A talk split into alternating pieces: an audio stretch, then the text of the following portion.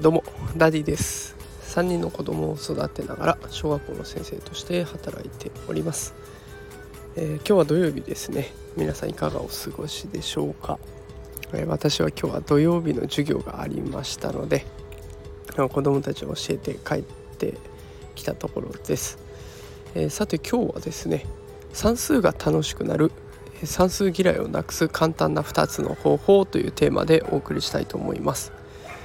えさあお子さん算数はどうでしょうかね？好きですかね？嫌いですかね、えー、先日私受け持っているクラスの方で子どもたちから今まで算数が嫌いだったけど先生のクラスで授業を受けて楽しくなってきたと、えー、また先生のクラスがいいなということを言われてすごく嬉しい言葉をもらいました。で、まあ、この時どんな実践をしてきたかなというところを振り返って、まあ、今日は言語化してみようかなと思ったのでお子さんがもし算数嫌いとかいう状況だったらもしかしたら役に立つのかなと思っております。えー、ぜお付き合いください。えー、まあそのお話しする前に私の勤務している学校の算数の様子なんですけれども、えー、私学年が4クラスありまして算数は習熟と別でクラスを作っています、えそのため4クラスなんだけれども算数の時だけは6クラスに分かれて行っていきます。そのため1つのクラスの人数はもともといるクラスの人数よりも少なくなっていて、まあ、その子に応じた授業を展開できるようにということで工夫されたものになっています。さまざまなクラスが混ざっていてで1つのクラス算数だけのクラスという編成になってくるので、まあ、担任の先生による算数の授業に行く前にさまざまな声かけをしてくれる方がいらっしゃいます。で今勉強しているところが速さを求めるっていう勉強をしています。これ小学校の算数の中でも難関とされている部分になっていてでえ私が受け持っているのは一番算数が苦手な子たちが集まっているクラスになっていきますそうすると担任の先生たちは「ここ難しいところから頑張っておいで」と声をかけてくれるんですけれども難しいっていう一言があるだけで算数が得意な子からすれば「よっしゃ頑張ろうか」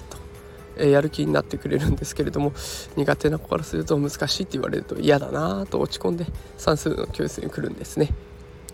でそんな子たちのためにまずできることっていうのがメンタルのブロックを外してあげること。もう私は算数はダメだとか苦手だとかっていう思い込みを一旦取り除いてあげるっていうこれが大事になっていきます。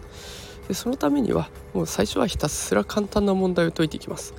最初にみんなで1個問題を出してその解き方をみんなで掴んでその後は数字を少し変えてそれも簡単な数字で解けるようにしてあげて自分たちでできたという経験をたくさん積ませていきます。でこうするとメンタルブロックが外れていきます。もうだんだんだんだん調子に乗ってきます。俺いけるんじゃないかなと。簡単だよ先生と。調子に乗ってくるぐらいでちょうどいいです。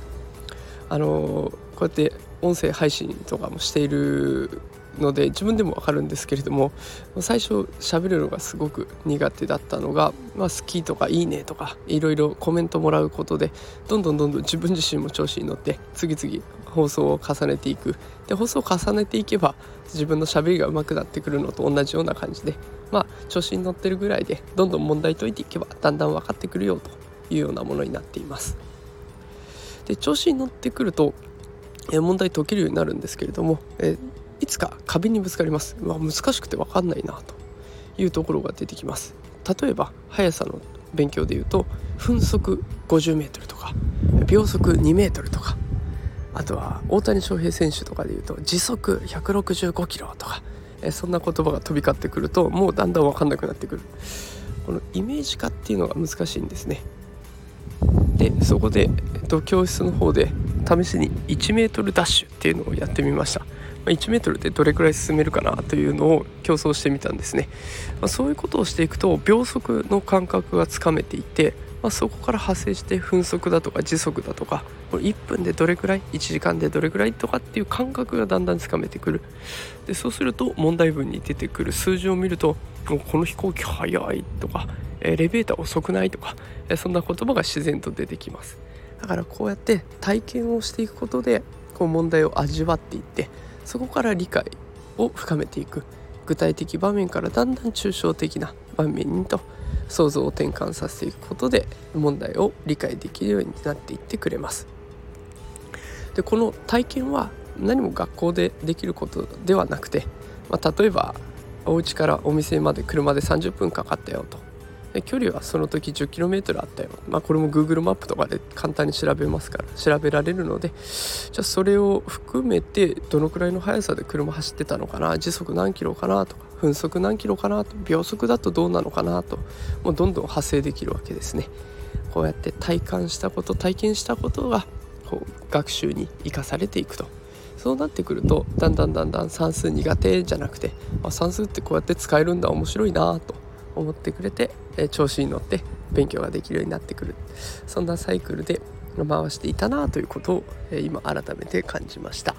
えー、ぜひお家でもし算数困っているお子さんいたらまずはそのメンタルブロックを簡単な問題で外してあげてください。でそこから、え具体的な場面を体験させてみてください。そうするとだんだんだんだん抽象的な場面に発展できるようになっていきます。是非お試しください、